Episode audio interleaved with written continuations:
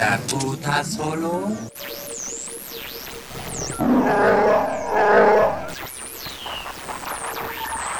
Luminous beings are we, not this crude matter.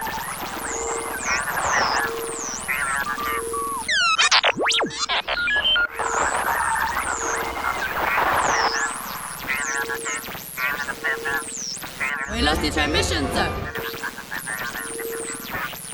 A communications disruption can mean only one thing.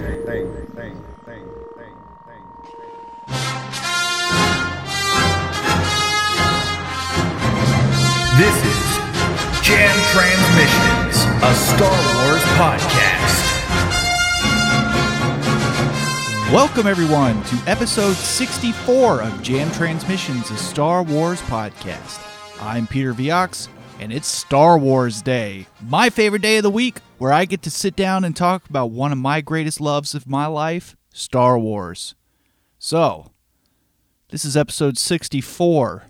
If you guys remember, if you're listening, this is a little confusing because last week it was episode 69, and before that it was episode 62. Well, that's just because I goofed, and I could explain the reason for it, but it doesn't really matter. So, we're not just correcting the episode number, but my preferred time of the week to release an episode. That's why you guys are getting two episodes this week. The schedule kind of goes like this. I like to record on Tuesdays, so I can release by Friday. That gives me plenty of time to do any sort of editing, fix anything that I wanted to do. You know, I like to throw a couple of bells and whistles in there occasionally. The other thing is Tuesdays. The reasons I like to ask you guys to send in Comlink chatter on Mondays is because, well, it gets it the day before. So aim for Monday night at the latest to get on the show. And speaking of Comlink chatter, I want to know what you all did to celebrate this past week. It was an especially exciting week in Star Wars, being a week that holds two important Star Wars holidays, both May the 4th and Revenge of the 5th. I know a lot of us celebrate by marathoning our beloved series or just by catching some of our favorite movies and moments. That's a more attainable goal that I discovered after I woke up about 7 in the morning. 11 movies at 2 hours apiece, 24 hours in the day. You do the math. You know that I celebrated the 4th by taking the podcast off the shelf with no warning. It was quite a surprise. I really appreciate everyone's excitement. All the text messages and phone calls really warmed my heart, and it's just really cool, guys. Thank you so much. I caught some of the prequel action, of course, and finally watched The Rise of Skywalker for the first time in my home on Disney+. That was awesome. It's amazing how many little details are jam-packed into Star Wars films, aren't there? You know, like things that I don't even notice until my 5th or 6th viewing. But even with the giant screen at the movie theater, there are still things that I don't even notice until watching in my living room television. Think about this. The blockade runner that was parked in the cave on the side of the mountain, I never noticed that. I'm serious. I saw the movie, this was my sixth time, I think. And I never, ever saw it just sitting in the... Like, you can see the Sublight engine sitting there in the shade. It's a great hiding place because even though I've seen it taking off from there, I never noticed it in the shadows. But okay, so this is where the nerd starts. It got me thinking about the direction of the rise and fall of the number of light-giving stars or reflections of the moons. You know what I mean? Is it always shaded? Is it all, you know? This is where I got to pump the brakes a little bit sometimes, guys, because this is an instance where there may not be an actual answer to the question. So let's look it up, actually, while we got you here. Okay, Wikipedia tells me that Ajan Kloss is the jungle moon of the gas giant Ajara. It also tells me that it's part of the Katamimu sector in the Outer Rim. Fun fact, despite being a moon, it has 2 moons of its own. Okay, now let's not stop there. We've also got the visual dictionaries that have come out for the last 3 movies, and they have the star charts of the known galaxies, so we got to pull that out really quick, because I'm not satisfied. I want to know more about these shadows and the light-giving stars. A galaxy at war. Okay, so here's the thing. You've got Ajan Kloss, or how do you guys say it? Ajan Kloss? Let's just call it Ajan Kloss. You can see that all the planets kind of look like stars in the star chart, which is kind of confusing. Unless it's unless it's like the sector. No, that wouldn't be the sector. Systems. Ajan Kloss system. Maybe we're just supposed to assume that they all have their own stars. But if you look at it, there are two little stars kind of next to it. So maybe there are two suns. But that might make it kind of interesting. Yeah. I don't know. I don't think it really matters. But at the same time, I'm still not satisfied. This is why we have a Star Wars podcast, ladies and gentlemen. Because we worry about the details. We love Star Wars. We love the details. So let's look up the Resistance base on page 70. Okay, like Dakar and Crate, Ajan Kloss was discovered by Alderaanian explorers but never shared with the wider galaxy. Blah, blah, blah, blah, blah, blah, blah, blah, blah, blah. Temporary base with hardly any new construction. But what about the stars? Tell me about the stars. I don't think we're going to get our answer here. But we did learn a few things just from wondering about how shadowy a cave stays in this particular part of the Outer Rim. But the butt end of the Tantive IV is literally right at the edge. Man, that's a tight fit in a garage made for a potentially smaller ship. I mean, can you imagine parking a ship that big? I mean, okay, think about all the pomp and circumstance required to park huge ships. Like, do you guys remember in Star Trek the motion picture? It was the longest scene ever. How could you forget? But it required like a whole bridge crew, and they're just sitting there like showing what it's like being docked. How to get it out, and everyone, Captain Kirk's just sitting there literally on the edge of his seat looking like he's going to scream as the thing comes out. It's a big deal, guys. If anyone has a book with a Tantive IV cross sections, let me know what that bridge or cockpit looks like. Like, okay, how many people would it take to efficiently parallel park that bad boy? That's what I want to know. These are the things that keep me up at night. So I recently discovered that Jam Transmissions got a 1-star review on iTunes. It's honestly quite funny. I mean, see, okay, it's something that I don't understand, guys. Like, okay, I don't think that I've ever left a 1-star review of anything. Like, okay, I slept in a motel with cockroaches once, but the pillows were nice. I recently ordered a well-done burger to split with Eden, and there was so much blood in it that it changed the color of my fries. Okay, look, like that stuff is gross, and I may be swimming in a shallow pool of hyperbole at the moment, but I'm really left to wonder, what on earth did we say that offended someone so much that they had to leave the lowest possible review? And with no words. Like, how pissed are you? I'm honestly just going to take it like a badge of honor, guys. You know, you're doing something right when you got haters. At least that's how I feel. So hit me up with some comlink chatter, guys. Tell me about the time that Jam Transmissions did you wrong. I'm sure that there have been times. Or tell me about a time that you left a 1-star review somewhere, because I actually bet that'll be a great story. Emails and voicemails, the comlink, comlink@jamtransmissions.com. So I got a little something new for you that I bet you haven't heard about anywhere else. I listen to a lot of different types of music. Do you guys remember that one time that I had that music about the mother, and it had poems from that book about the mother, you know, and it was just this really avant-garde. The dude was just sitting there droning on, talking about this, that, and the other.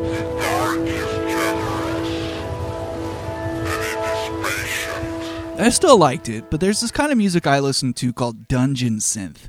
It kind of is like on the edge of like dark ambient, medieval fantasy and stuff. And I've even composed some stuff in this genre. It's a lot of fun utilizing a lot of older software synths and such, a lot of older keyboards and whatnot. But there was this one that I learned about. It did not come out on May the 4th, but it was brought to my attention on May the 4th. Through the Dungeon Synth Archives YouTube channel. It just popped up on my phone. It came out on my birthday, actually, April the 6th. And it's called Bespin Moons. And I don't typically do double takes on my phone because, you know, I'm just looking at it and I'm not... It's not like passing my line of sight or anything. But I did a double take on my phone this time. Almost like smashed it on my face getting close enough to see it. Bespin Moons, guys. And I gotta pull this up. This is crazy. The album is called A Binding Force. And I'm gonna try and play some of this in the background for you. And I'm gonna try and describe this as best as I possibly can. you get... It's kind of... Okay, so you get the CD shape, background, and it looks like an old Kenner toy cardstock. And it says Bespin Moons on it. There's even a KB Toy Store sticker on there that has a little bit of a coffee stain on there. And in red ink, the price is marked out, and it says $1, A Binding Force. And it's just got all these starships all over it. And the art is freaking beautiful. Jeez, you got to check this out, guys. So what really caught my interest is the very first song. It's called Repairing a Power Droid. You all know how much I love gonk droids on this show. But you actually have little bits, like you probably already heard it. I'm going to put this in the background in post-production, but the gonk sound in there. I'm going to talk a little bit about all these songs. You've got, okay, A Binding Force, Son of Star Killer, Torches on the Forest Moon, Galactic Scum, Cloud City Incinerator Room, Dagobah Nights, and The Farthest Planet.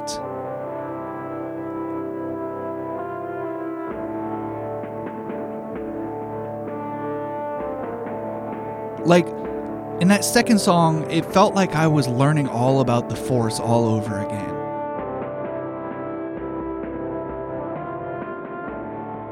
And other songs that just kind of hopped around, like you're hanging out with the Ewoks, going on a hunting adventure with them, or working with the Ugnaughts. There's industrial motifs to... I don't even know how... Industrial motifs can actually mean a couple different things, but I think you know what I'm trying to say. On Dagobah Nights, you felt like you're there with R2 looking in on the orange light coming from Yoda's hut. I'm going to read a couple of reviews of it real quick. One of them says it's a love letter in its sincerest form to the series. One said, situated on the lo-fi side of the genre, Bespin Moons not only pays tribute to the original trilogy and its associated toy line, but also the nostalgia of yesteryear with a hypnagogic trance that is all-consuming. Hypnagogic is not a word that I know. In fact, I'm almost guaranteeing you that I've said it incorrectly. HYPNOGOGIC. Tell me. Hit me up. I don't know what that means. Now, that's not it, guys. If you go to bespinmoons.bandcamp.com, you will actually see what you missed out on because it had a limited edition handcrafted cassette release. And this is so cool. This is what I love about Dungeon Synth. You look up the picture, and they've got the toys next to them. You've got a Darth Vader, and these are vintage, and you've got the Obi-Wan Kenobi standing there. The cool thing about this is that each cassette included one Kenner-era replica weapon chosen at random. Will you receive a blaster, gaffy stick, or perhaps the mighty lightsaber? Limited to 30 copies! Damn it! Damn it, I just missed it, and it came out on April the 6th, literally 1 month ago from the recording of this episode. And it's all sold out. And guys, I invite you to check it out because you can actually still support it. You can listen to the entire thing for free, as is, you know, Bandcamp kind of rules for independent musicians like that. But it's also a pay what you want kind of thing. So if you go there, you can pay like a minimum of $1, and you can download all of the MP3s for free. That's pretty sweet. I wanted to share that with you guys, and I've just kind of gone through a couple of the songs and hopped around, and hopefully you'll check that out. Hopefully it's a little bit better than... I remember it was called Snog that I told you guys to check out. Snog with 2 G's. And if you haven't checked it out, I still invite you to check out Snog. So, May the 4th gave us some pretty cool announcements as well, guys. You know, we learned that not only are we getting a new movie, but another Disney Plus TV show in development. Let's start with that one. Leslie Headland, who is known for Russian Doll, will be working on a show that Variety calls a female-centric series that takes place in a different part of the Star Wars timeline than other projects. Also, Deadline also reported that it's going to be an action thriller with martial arts elements. So that's pretty exciting. I wasn't familiar with Leslie Headland or Russian Doll, so I actually spent some time on Revenge of the Fifth watching the Netflix program, that, like, just kind of aiming to get some sort of understanding of what we could expect. She directed the first 3 episodes, which introduce a show that's kind of something along the lines of a dark take on Groundhog Day. Like, imagine dying and restarting in front of a mirror in that same spot while maintaining your memories from all of your previous deaths. Like, they seem to happen very quickly as well. Like, very rarely does the main character make it very far into the next couple of days. And that's kind of where I'm going to stop explaining the show. In case there's anyone out there who wants to check it out, there are 8 episodes between 20 to 30 minutes apiece. And it's not exactly the brightest bit of television that you could watch, so expect some dark comedy with somber themes. I'm looking forward to seeing more of her work, honestly, in the Star Wars setting, but the genre is so different from what we usually get in Star Wars that I really have a hard time imagining what we'll get. The direction of the first 3 episodes was great. I mean, I will say that for sure. And as the sort of person who usually decides on the pilot if I will continue to watch the show, well, I mean, that's the point of the pilot, after all, is to hook us. I'll also say that I was indeed hooked. And I binged the entire show in one day. Honestly, Revenge of the Fifth was spent on that. But it's still Star Wars research, guys. I'm telling you. So she did her job, and that's a job well done, if you ask me. I mean, looking forward to your female-centric series in an unknown time with martial arts elements. Yes, that sounds pretty damn awesome to me. The other bit of news that we got was about an upcoming movie directed and co-written by Taika Waititi. And if I'm reading the StarWars.com article correctly, it was co-written and not directed by Christy Wilson Cairns. So directed and co-written by Taika Waititi and co-written by Christy Wilson Cairns. So this was another name that I was not familiar with, and I did a quick IMDb check on her, and it turns out she's a real big deal. She co-wrote this past December's 3-time Oscar-winning film 1917 with Sam Mendes. Now, 3-time Oscar-winning film. Those are some serious accolades. I hadn't seen that film either, but it was definitely on my radar. December was a really busy month, so it slipped. But I remedied this situation this morning by watching the film with my morning coffees, and wow, now it was a movie, guys. It was a hell of a movie. I've always enjoyed war films, so I had no doubt that I'd find something to like about this one. I haven't fully let the movie sink in for me. I just watched it this morning, but as far as like what a writer or co-writer of such a film could bring with them to another genre, but I do think that a screenplay writer does more than just write a script or dialogue. I think that the story told, which was based on the true story told by Sam Mendes' grandfather, who actually did something similar to what happened in the film, I think that a story like that is told with words that evoke an image that must then be translated into the visual medium. So, yeah, oral tale, written down, translated into visual. Okay, you get what I'm saying. I just was making sure, I was going through it to make sure that I said it all properly. I mean, you could have said the dialogue, and if the world wasn't happening the way that it was around the characters in the film, it wouldn't have had anywhere near the dramatic effect that it did. So I'm very excited to see the pairing of someone like Taika Waititi and Christy Wilson Cairns in the hopes that they can find some special place to tell that story between the stars and the wars. Oddly enough, this film has no plot, no timeline, and no expected release date, but IMDb still managed to slap the year 2024 on that, so take that as you will. So are you guys excited about that new series being developed or the new announced movie? Do you have any thoughts on the directors and writers that I just talked about and the kind of thing that they could bring to the galaxy far, far away? I want to know your opinions on it as well. So hit me up with emails and voicemails at comlink@jamtransmissions.com. Now it's time to bring back an old segment, something from way, way, way back in the very beginning. And we've brought it back a couple of times. It's been on hiatus from time to time, but it's time for This Day in Star Wars History. Now, we always had a lot of fun with this one, but we often would land on some really boring ones that didn't really provide any talking points. So instead of worrying about that anymore, I've decided to take the week in which the podcast comes out and tell you what happened in Star Wars history for every day of the week. Now, did anything interesting happen today? Let's find out. So this week is going to be May 3rd through the 9th. Sunday, May the 3rd, 2002, over 27,000 fans flocked to Indianapolis for Star Wars Celebration 2, an official fan convention held through May 5th. You know, I always read about that in Star Wars Insider, and I wanted to go, but I never got to go. Just glad that I get to go to all the modern ones now. May 4th, 1979.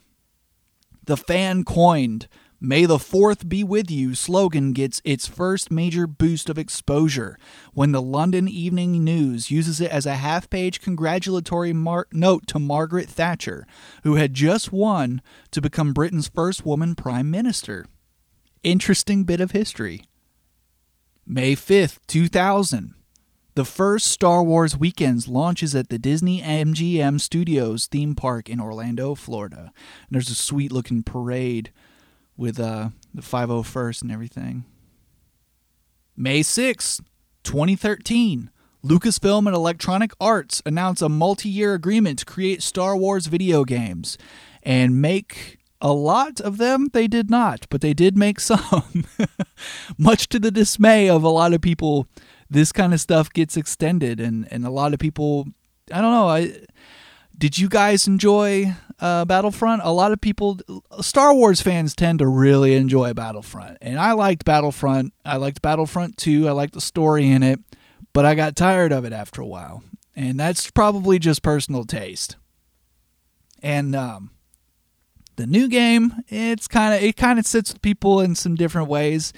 Frankly, it felt a lot like Sonic the Hedgehog sometimes. Or I was playing Uncharted. There's a video out there of people playing that game and to Sonic the Hedgehog music. I don't know, guys. I'm not saying that switching to another multi-year agreement with a different creator is going to be any better or worse. I'm just saying, looking forward to future stuff coming out. May the 7th, 1983. An advanced screening of The Return of the Jedi is held for Lucasfilm employees and their families at the Coronet Theater in San Francisco. May the 8th, 2008, the trailer for Star Wars The Clone Wars debuts on television and in theaters. Wow, that seems like so long ago, and now it finally is ended. And May the 9th, 1976, Star Wars Weekly is published in the UK, and it's a comic. So that's pretty cool. A Marvel comic. Did you guys read many of the Marvel comics? Now, that's something that I actually didn't read too many of. I remember reading a handful of them that I found in like quarter, 50-cent comic boxes throughout the years. And it wasn't bad, but it just felt like it was a comic book. It felt like a Marvel comic book. Like I was reading superhero comics at the time. Not that I was reading them at the time, but it felt like, you know, going back and reading a bunch of stuff from that era, and not so much it didn't have so much of the same feel as Star Wars. But that's it for this day, or maybe I should call it this week in Star Wars history. I don't know. I kind of like having this day in Star Wars history, that tag, the audio tag. So I'm just going to keep it for history reasons. After all, this is about history. This is about Star Wars history. So another cool thing that we got for May the 4th was the first of the Disney Gallery series. Now, we got to sit down at a round table with Jon Favreau, Dave Filoni, Bryce Dallas Howard, Rick Famuyiwa, why can't I remember their names? Deborah Chow and Taika Waititi. And they were talking about their experiences and what they brought to The Mandalorian. Now, we also got to look at some cool behind-the-scenes looks at like how the show is made. I think the neatest technological thing that we see is something that we also saw at Star Wars Celebration Chicago during the Mandalorian panel. But we saw a broader use of it this time around, at least from what I can remember, and that is the surrounding video set. I'm sure there's a more technical term for it, but I think you all know what I'm talking about. The video screens that surround the character actors, you know, like whether it be Din Djarin in the Razor Crest or someone walking around in a broad area, that thing. It surrounds them, binds us, and penetrates. Those video sets replacing the green screens is huge, guys. I think because you take away the need for the actor to imagine what is happening around them. that extra second thought, think about it. That extra second thought might be the difference between a good take and an amazing take, theoretically. So, like Din seeing the stars spinning that away makes it easier for him to imitate his body and the G-force going that away. You know, rather than saying, the ship is spinning out of control, Pedro. React. Faster, more intense.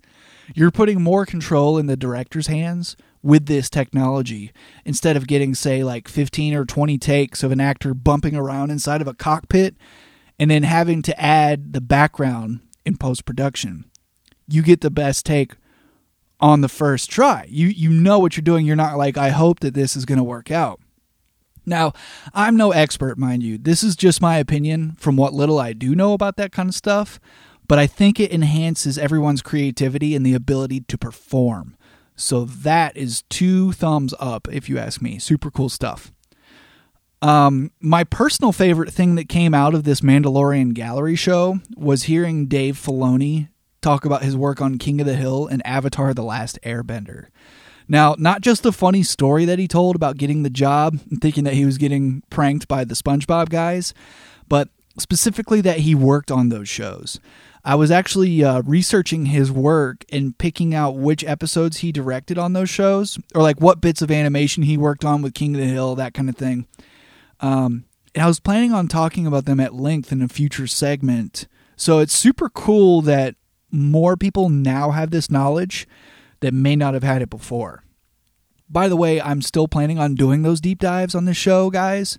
There will be plenty of notice whenever we're going to touch on something like that, that a Star Wars creator has worked on before, if you want to join in that conversation.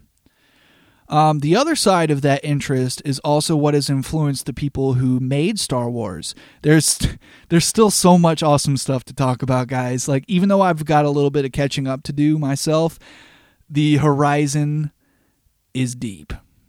So, that being said, I'm still being very careful on Twitter at the moment, mainly just posting and retweeting all the kind things that you all have said since the return. Thank you for that. And I'm treading carefully because I'm still catching up on Clone Wars.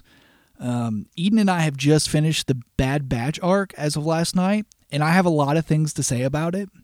But maybe I can convince her to come on and talk about it when that time finally comes. But that's not going to be today. We're not going to be talking about Clone Wars today. But that's going to be it for this week, guys. I hope you've enjoyed hanging out with me for a little bit. I know I can't wait to have more conversations with friends on here via Comlink Chatter. So don't be shy and send in your thoughts via email and voicemail to Comlink, COMLINK, @jamtransmissions.com. And follow us on Twitter @JTComlink. And don't forget, you can subscribe to us on Podbean or iTunes. And also, most importantly, don't forget that you can leave a 1-star review of the show there as well. All feedback is appreciated, friends. Well, thank you for joining me on episode 64. It's been a blast. But until next week, I'm Peter Vioxx. May the force be with you. When I get older, losing my hair, many years from now, will you still be sending me a Valentine, birthday greetings, bottle of wine? If I'd been out till 2:45, would you lock the door? Will you still need me? Will you still feed me when I'm 64?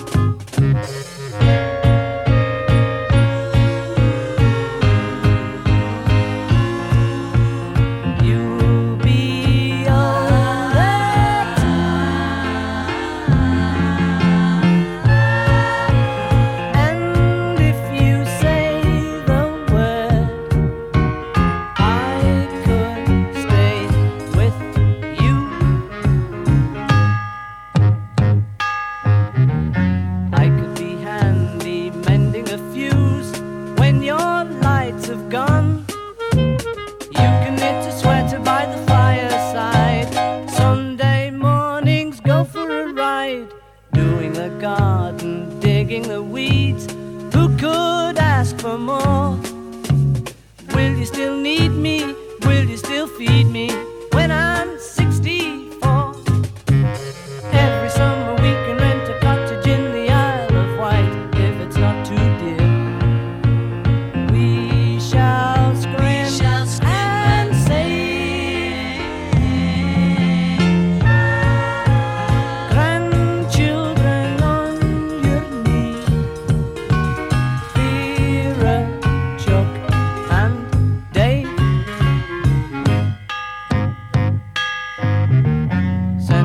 postcard, drop me a line.